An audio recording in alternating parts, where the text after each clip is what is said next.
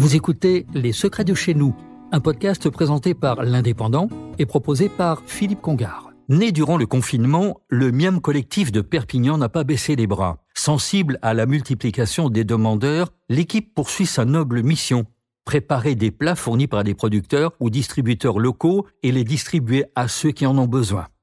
Pour 2 euros minimum, un repas complet est servi.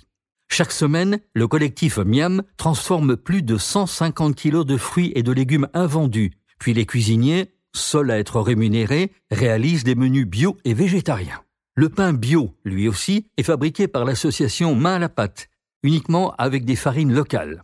À l'intérieur, le bar L'Atmosphère est un lieu de rencontre et d'échange, ceux qui viennent ici en ont tellement besoin.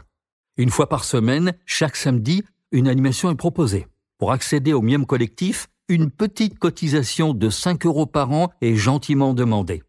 Ensuite, vous donnez 2 euros minimum selon le budget de chacun et vous vous régalez le midi uniquement du mardi au samedi. Le Miam collectif, cantine solidaire à Perpignan, est situé au 22 de la place Rigaud.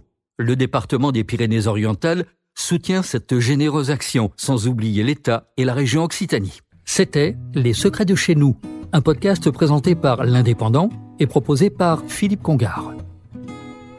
Retrouvez cette émission et toutes nos productions sur Radio Indep et en podcast sur l'indépendant.fr, nos réseaux sociaux et votre plateforme de streaming favorite.